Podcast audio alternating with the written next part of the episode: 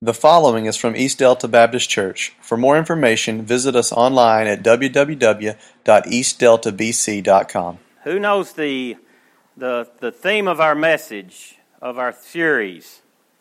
Spring training. Our school's in spring break this week, but spring training.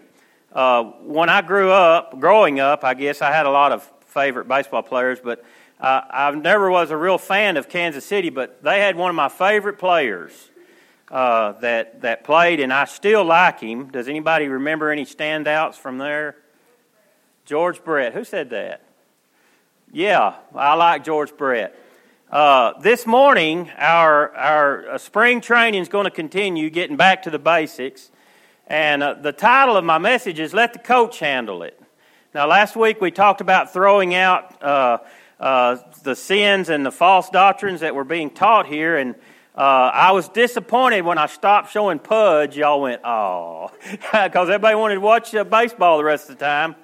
This morning, take a look at some things to do and some things not to do as we think about letting the coach handle it.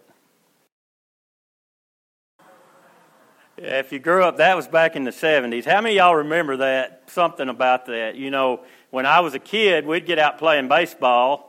And, you know, we're just kids in the backyard, and somebody'd say, "No, you're out." And we'd run over and start kicking dirt on them, saying, "You're crazy, you know." And I don't know if you saw this, and this may be a poor analogy. I don't think so. We're going to talk this morning about we have an advocate. We have and when we look at these things, a way not to handle, of course, George Brett, that's one of the most popular calls, I think, in all of baseball, and he goes out, and it's a whole long story behind that, and there's interviews behind it, but you probably didn't notice, that's the same coach. Billy Martin is the one that had the bat. You know, he was an advocate for his team, the Yankees. When Kansas City had beat them on a home run, he went out and was buddying up with the umpires, going, "Hey, man, y'all need to look at the bat." That's the same coach that was kicking dirt on the umpires, saying, "Hey, you missed that play." But one thing that you probably missed in that video, and I watched it enough that I seen it, and Jeremy and I was watching it this morning and talk about it. When Billy Martin walked out on the field, the first thing he did was he turned at his player and he went, "You sit down." I don't know if y'all seen that, but if you go back and watch it, you can read his lips. He says, "Go sit down." And then he starts in with the referee. Of course, he loses it a little bit when he starts picking up dirt. If you watch that whole video, and when he finally walks off, that umpire standing there, and he goes, dusts all the sand off his shirt, you know. But I'm not saying he's the best ideal of an advocate, but in 1 John chapter 2, and we're going to look at some things, how John describes Jesus Christ.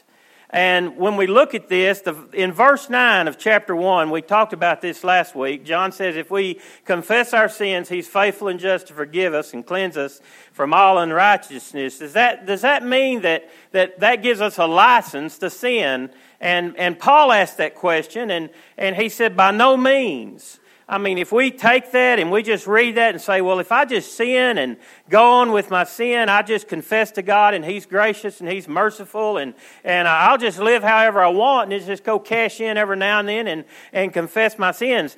John says, by no means. No, that's not what I'm saying. And we notice also in verse 1 of chapter 2, John says this, I'm writing these things that you may not sin. I mean, that was his desire, that John makes it clear that he does not want to have sin in the church and sin in the lives. And remember, he's writing this church, yet in reality, as long as we're present in these bodies, as long as we're here on earth, we're going to fall short at times. We are going to sin at times, and for this reason, John begins chapter 2 the way he does. In chapter 2, he says, "My little children, these things I write to you so that you may not sin. And if anyone sins, we have an advocate." And I'm like I said, I titled this "Let the Coach Handle It." So we can maybe say we have a coach or an advocate with the Father, God. And it's Jesus Christ the righteous. And he himself is a propitiation for our sins, and not for ours only, but also for the whole world. John wants his readers to understand the work of Christ is based on what he has become for us, between us and God, as an advocate. Christians can approach God for full forgiveness and full cleansing only through Jesus Christ. So John is describing these things. He uses three different terms to talk about how it's been made possible for us to approach God. And that's what we're going to talk about. We're going to talk about those three terms. And the first term he uses is the term that kind of drew me to these videos. And the term that we talked about a little bit last week is he is our advocate. And if anyone sins, John says, we have an advocate with the Father, who is Jesus Christ the righteous. Now that word advocate, paracletos, and I want to kind of explain what that means. It's from that word paraclete, and it's a word rider, but listen to what it really means. Someone who comes alongside you to help you. That's what John is describing. So when he says that word, advocate, his readers would have understood that Jesus Christ is someone who will come along beside us to give us help. Now, in a legal sense, and we talked about this a little bit last week, we would think of it as our defense attorney. So we're looking, and John says we have someone who comes alongside us when we sin that's going to help us out. Today we would say he would be our defense attorney. But here's the interesting thing about this defense attorney that John's describing. He has a whole different direction than usual defense attorneys, because our advocate, our defense attorney, he comes before Christ and he doesn't maintain our innocence. He doesn't go before God and say, my client is innocent. Rather, he goes before God and he says, my client is guilty. He doesn't look for a loophole or something that's out of line that he can say, because of these things, there's been a mistake made, and I'm going to get him off on this technicality, and I'm going to make these excuses and give you these reasons that he's before you. Jesus Christ comes and says, my client is guilty, and he deserves payment for his sins, therefore I'm going to be his payment for sin. And he says, yes, Father, it's true, they're guilty, but look at me, look at my scars, look at what I've done, look at the basis of my shed blood. I'm going to be an advocate for them, and I've paid their price of sin. I found this poem called My Advocate, Martha Snell Nicholson, and she does a great job really describing what an advocate is. Listen to what she says. I sinned, and straightway, post haste, Satan flew before the presence of the Most High God, and he made railing accusations there. He said, this soul, this thing of clay and sod has sinned. 'Tis true that he has thy name, but I demand his death.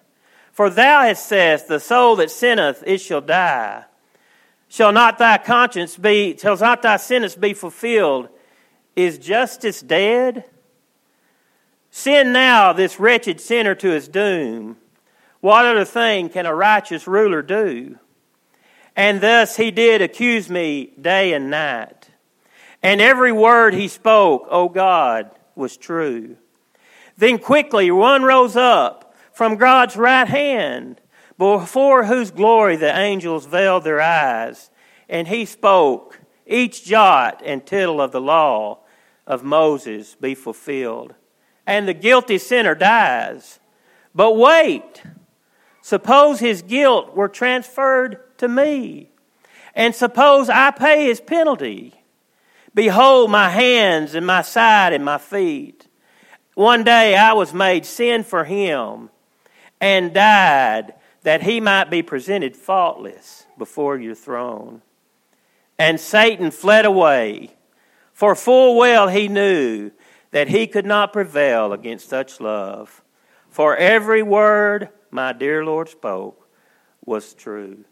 You know, when we think about an advocate. Do you ever wonder how God could accept you? Do you ever wonder how God could look at us and in spite of our sins, in spite of who we are, in spite of what we've done, how can God accept us? And the answer to that is because of our advocate. Because God's justice was satisfied with His sacrifice. And John is teaching the church that. Remember, I want to go back and remind you what started all this with the Gnostics that had come in and denied that Christ was who He said He was, denied that we needed a Savior, denied that Jesus died and was rose again. So John is continuing to explain this, and he wants us to understand that's Christ's sacrifice. Because of that, no accusations of Satan will ever stand if we've accepted Christ as our personal Savior. He who died is our substitute, and He lives to be our advocate. I want you to think about that. Jesus Christ lives to be our advocate. He lives to be one who comes along beside us. He lives to be one who defends us before the throne of God. You know, the Bible teaches that Satan is before God day and night accusing the brethren. So Satan is there in God's presence, and he's saying, have you watched Jake today? Have you seen what he did? Have you heard these things? And while that's going on, Jesus Christ is there, and He's an advocate, and He's saying, those things are true, God the Father, but I've paid for those sins, and I've paid those prices. I've paid those prices. I want to point out just one little thing here in 1 John. John doesn't say, if we confess our sins, we have an advocate. He doesn't say that. He doesn't say, if we confess our sins. He says, if anyone sins, we have an advocate. Now, it may take you a minute to think about what that's saying. And I want to back up and say John is talking about Christians who are born again, who accepted Christ as their personal Savior. He says, not after we confess our sins we have an advocate. He says, if we sin, we have an advocate. Even before we repent of whatever we've done, even before we repent of brutal words, or the very moment we had an evil thought, the very moment we done that evil act, Jesus Christ is at the throne of God, and He's in His presence, and He's defending us, He's representing us against Satan. Isn't that amazing? I mean, we don't have to say, well, okay, there's going to be a point that I'm going to pray and I'm going to say, God, forgive me my sins. Like John says, confess our sins. He's faithful and just forgive us. And at that point, Christ is going to go before God. No. John said, Jesus Christ is at the right hand of the Father, and He's defending us constantly before God. And we need to realize that God has graciously forgiven us. He's forgiven us at the moment we accepted Jesus Christ, and we are completely forgiven. That's great news, folks, because when we're completely forgiven, Jesus Christ becomes our advocate, pleading our case with God the Father. Listen to what Hebrews 7:25 says. It says, therefore, He is also able to save us, Jesus Christ. He is able to save us to the uttermost. That means forever. Those who come to God through Him, Jesus Christ, since He always lives to make intercession for them. That's what Christ lives to do. He lives to defend us. He lives to make intercession for us. And for us to think about that, not because of our standing before God, not because of our goodness before God, not because we've got all our life straightened out, but because of Jesus Christ and because of the blood of Jesus Christ and because of the righteousness of Jesus Christ. We have a defender, and we stand before God as holy and righteous. That's great news today. We sing a song, and it's in page 406 in your hymnal, and it's called The Solid Rock, and it says, my hope is built on nothing less than Jesus' blood and righteousness. I dare not trust the sweetest frame, but I wholly lean on Jesus' name. And when we think about what John is describing, he wants the church, and he wants us to understand that we understand that we have an advocate, who is Jesus Christ. And secondly, he says, not only is He Jesus Christ, He is the righteous one. If anyone sins, we have an advocate with the Father, who is Jesus Christ, the righteous. And I'm still fighting this same old sickness I've had for 3 weeks. John calls the Lord Jesus Christ the righteous. Within that short framework of that statement, each of the names attributed to Jesus Christ, they're an essential part of salvation. And in the first place, we needed a human Savior. I read a lot of books from Max Lucado, and he he takes Jesus Christ and some of his writings, he explains how he was all man. And when you first start reading him, he gets so much into, he talks about crying and dirty diapers and all of those different things. And he's saying Jesus Christ came and Jesus Christ was there and he would cry when he was upset and he had to have his diapers changed. And when you first start reading that, you think, oh, you know, we're talking about Jesus here. But folks, we need to understand he was all man. And for us to have a Savior, we needed someone who was all man because he was going to take man's place. He was going to take the sin of man and take our place as the payment for sin. So he had to be all man. And we need to understand that Jesus Christ came, and when he came, he was all man. He was as much man as any of us here. He was all human, but he also had to be divine.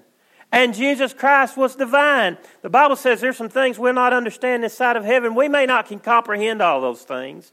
But it says by faith we know it's true. And so we have a person and no ordinary man that would come and would take the sins of the world. So we have a person in Jesus Christ who came all man, but he also came as the righteous one. I would love to spend some time here, but I don't have time this morning to think about and realize what it means by his virgin birth to know that human blood, our blood, the blood of the Father never went into Jesus Christ. We can talk all about that. We have an ag teacher here. He can tell you about how the bull and the cow, the bull's blood's never in the male's blood's never in the baby. It's never part of that. And that's how we understand that Jesus Christ was righteousness. He was the righteousness of God. And he came and he paid our price. And he came as all man, but he came as the righteous one. So when we think about what Jesus Christ had done and realize that he was all man, but he was our righteousness, and that righteousness means that he was our ability to have a right relationship with God. So as John's teaching this church, and he's saying, okay, we have someone who comes along beside us, who helps us, who's our advocate, who's our defense attorney. Not only that, he's our righteousness. He's our ability to have a right relationship with God the Father. And he's teaching the church this, and the Bible speaks in 1 Peter 1:19 about a lamb unblemished and spotless. Jesus Christ was that perfect lamb, our righteousness, and through the blood of Jesus we find righteousness. Now here's the third thing that John describes, and he describes this. He's our propitiation, and he said he himself is the propitiation of our sins, and not for ours only, but also for the whole world. You know, sin is an ongoing problem of mankind. It's an ongoing problem. We talked about this a little bit last week. You can go back and listen to last week's message if you need to. But he is. It's an ongoing problem. In verse 1 and verse 2, that word sin, it translates to this word that means to miss the mark. Again, as the readers would have been reading here, and John would have been talking about sin, he would say, as people, we have missed the mark.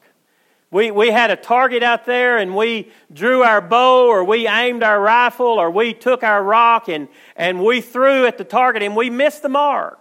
And John's telling the church, we missed the mark, folks.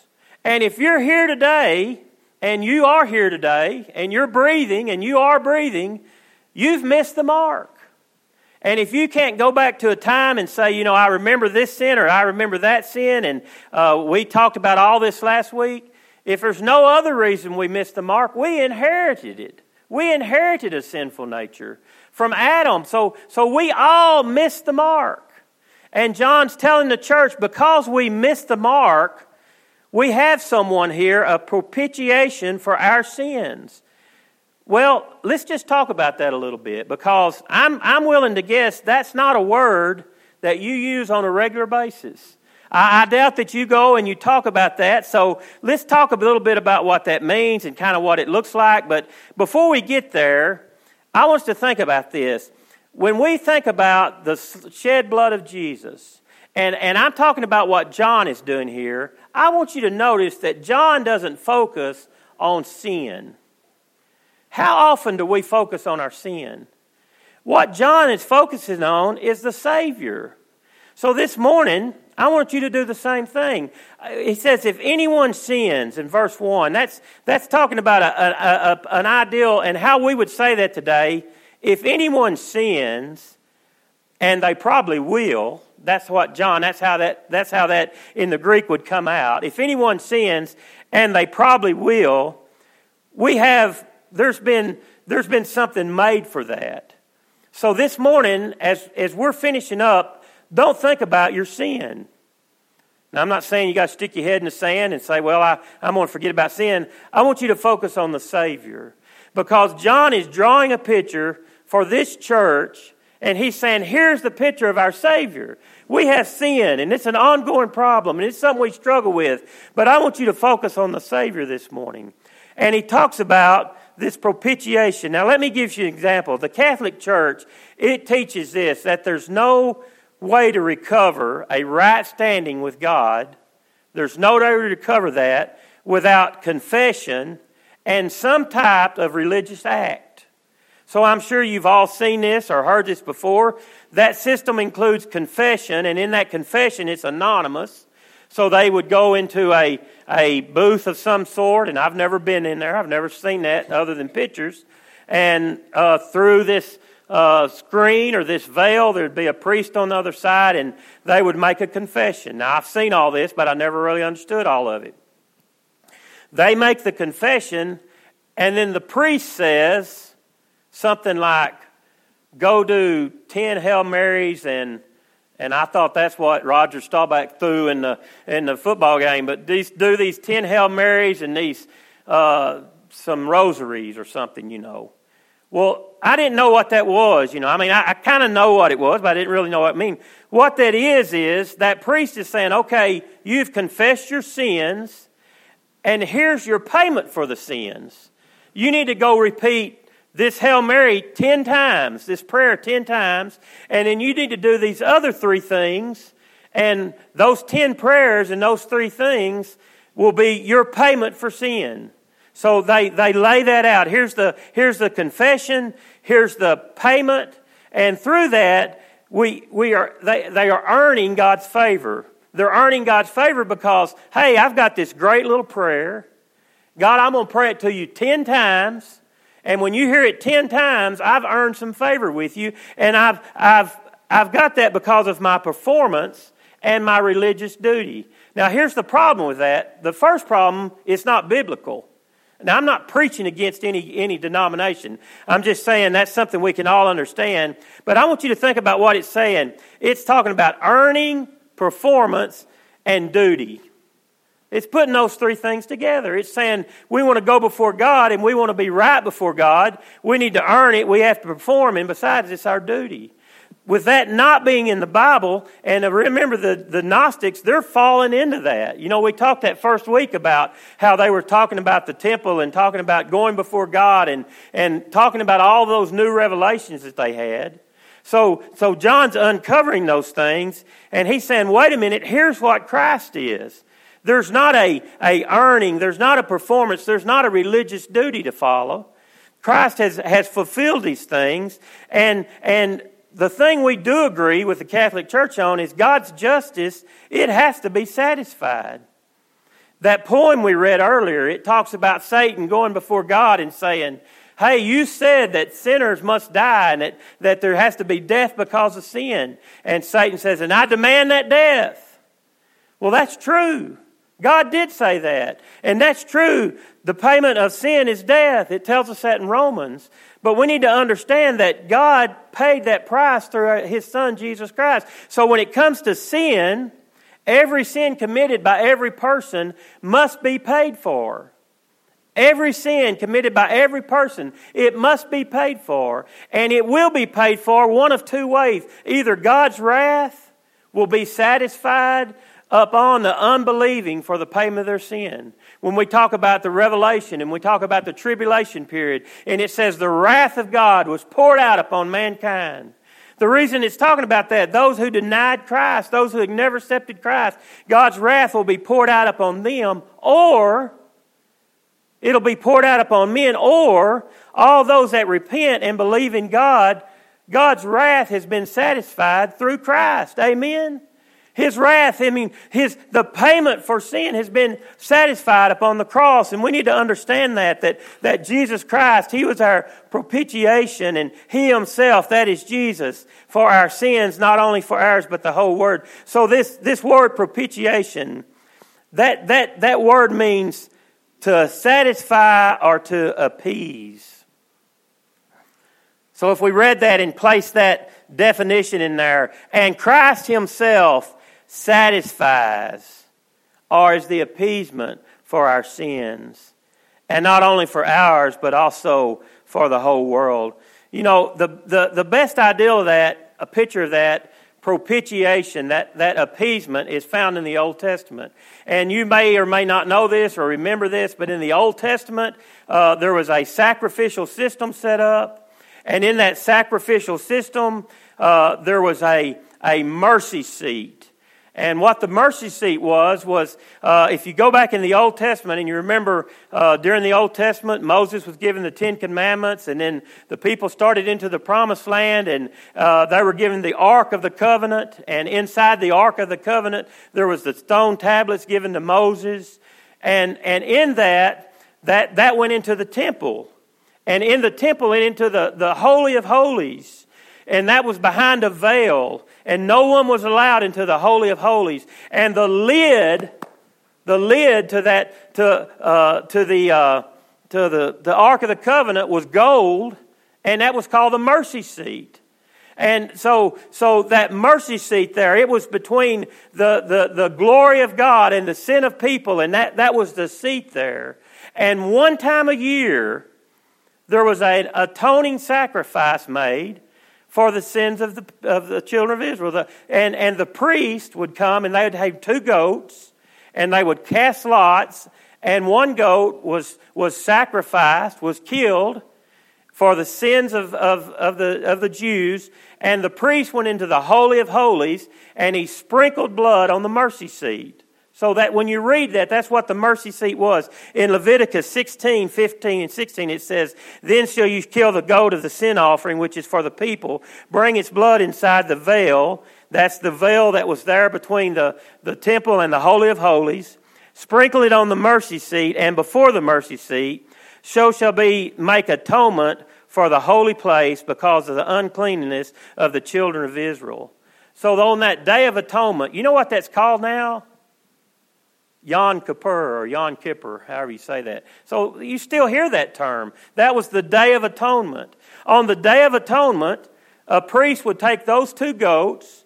One, they would cast lots. One would be sacrificed. He would go into the Holy of Holies just one time a year. He would sprinkle blood on the mercy seat and around it. And then the other goat was called a scapegoat.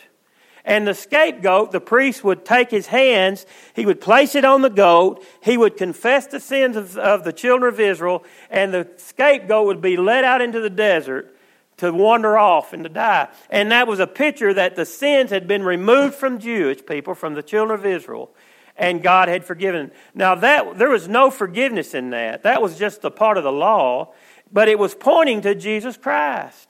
It was pointing to Jesus Christ as our propitiation. It was pointing to Jesus Christ as our appeasement, the satisfaction for our sins. So these folks reading this, they would have understood that. They would have saw that word. They would have heard what John was saying. They would have thought back to the old law and realized that he was teaching that Jesus Christ, He is the payment for our sins. He satisfied the need for one to die. In Galatians, it says the law was our tutor to bring us to Christ that we may be justified by faith. It was simply a something that we used to see that we've fallen short. We missed the mark. And John's teaching this. So what's John saying? That what Jesus does for us, every time we sin, He made an atoning sacrifice for one time and for forgiveness of our sins. Folks, if you're a born-again Christian this morning, every sin you've ever committed has been forgiven. Every sin you'll ever commit has been forgiven. Isn't that great? Now, understand this. John's saying we don't need to go on sinning. I've wrote these things that you may not sin. Paul says, does this give me a license to go on sin? Certainly it does not. But John says, listen, we have victory over sin. It's John's desire that we have victory, that we have forgiveness over sin, and we need to work towards that. Romans 3:25, Paul picks up on this when he says Jesus is our propitiation, which what Paul was saying is Jesus Christ is literally our mercy seat. That's who Christ is, and that's who he's teaching here, that he's our mercy seat. And he bridged the gap between us and God. That's what Jesus Christ done. He made that sacrifice, he paid that sacrifice, and he made a way for us to come before God. Now there's two things, and I'm closing. There's two compelling questions I want to ask you. First, can we as believers have victory over sin? Can we have victory over sin? I want you to think about that. We should have a goal in our life not to sin. If we're truly born again, we're not going to go on living in sin. We're going to have a desire not to sin. But in reality, we're still going to sin. We're still going to miss the mark every now and then. That's reality. And the New Testament makes it clear we're no longer slaves to sin. In other words, sin doesn't have dominion over us. Sin doesn't have a hold on us anymore. When we've accepted Christ, we've defeated sin, and Christ defeated sin. So when we sin, it's important to us to understand we choose to sin. It says in the Bible, when we sin, we're drawn away by our own selfish desires. We make that choice. But John is saying he wants us to choose not to sin. He wants us to strive not to sin. But when we do, we have someone who goes before, who pleads our case. He's the righteous one. He's the one that fulfilled the need for the death of sin. He fulfilled those needs, and he wants us to understand. Romans 6:12 through 14, Paul states this. He says, "Therefore do not let sin reign in your mortal body, that you might obey its lusts. And do not present your members as instruments of unrighteousness to sin, but present yourselves to God as being alive from the dead, and your members as being instruments of righteousness to God. For sin shall not have dominion over you, for you're not under law, but you're under grace." See, Paul wanted us to understand that it should be our desire not to sin. We should present ourselves not to unrighteousness and sin, but we should present ourselves to God as being dead from sin. When we have baptism up here and we say we're buried with Christ, our old life, our old sinful nature is buried with Christ, and we're raised to walk in a newness of life. That's what Paul's talking about here. Our old self's been buried, and we've been brought up from the dead, and present us ourselves as the righteousness of God. So can we be complete without sin? We're going to stumble, we're going to fall, but we have victory over sin. Here's the second question. How could a loving God send people to hell? I remember one time I was in a Bible study here at the church, and I think it was a Wednesday or Sunday night, and before I could answer that, Patsy Wicks said, "He doesn't." I mean, it come out like that. He doesn't. We make that decision. And she's exactly right. A loving God doesn't send anyone to hell. He is our propitiation. He is the one who came and said, "I'm making a way. I'm making a way that you'd have eternal life. I'm making a way that you can spend an eternity in heaven with me." And Jesus Christ says, if you go to hell, it's because you've climbed over my dead body, and you've climbed over my shed blood, and you've climbed over my resurrected body. Because here's what the Bible says. Jesus says, I'm patient, not wanting anyone to perish, but all to come to a saving knowledge of Jesus Christ. Would you bow your heads with me this morning? We're out of time, but I want you just to think about those two questions. We're to die to our old self, and it should be our desire, our struggle, that we'd strive to live in holiness. You know what? We cannot do that in our own power. I cannot do that. But only through Jesus Christ do we have victory over sin. When I sin, and I sin every day, it's because I want to. It's because my evil desires, and I'm drawn away by that. But, you know, at that very moment, I have an advocate. And as Satan stands and accuses, I have one that stands and says, you know, I paid for that sin. I've taken his sins upon me, and I paid the price of death that's demanded. And this morning, if you would say, you know, I try to be a good person. I can't believe God would let somebody just go to hell. You know, he doesn't. The Bible says his Holy Spirit strives with our spirit. The Bible says his Holy Spirit woos us and calls us, and we give him an answer. He's too much of a gentleman to force himself upon us, but he gives us an invitation. He opens the door and says, you know what, I want you to come. I want you to accept my forgiveness. I want you to accept my covering. I want you to accept my payment, my death for your sins. And through that, you can have that right relationship with God. Through that, you can have that defense attorney. Through that, we can understand that it's not about us. It's not about what we can do or what we can earn, but it's simply about saying, God, I'm just coming to you, and I'm trusting only in your righteousness, only in your blood for my life. Father, I pray this morning as we just consider where we are in you, Father, I pray that we as Christians would leave here, and Father, we would leave here with joy in our heart, with an understanding of not concentrating on our sin, but concentrating on our Savior, knowing that at that very moment, that Satan accuses us, we have one who stands for us, comes alongside to defend us. Father, I thank you also that you don't leave us, you don't abandon us, you don't forget us, but Father, you are the hound of heaven. You follow us, you seek us out, and you call us into yourself. And Father, today I pray that if we're here today, we feel the Spirit of God calling us, drawing us into you. I pray, Lord, that we would surrender, that we would allow ourselves to follow you. Father, I pray today that we'd make a decision to follow you wherever you would lead us. I pray this during this time of invitation in Jesus' name.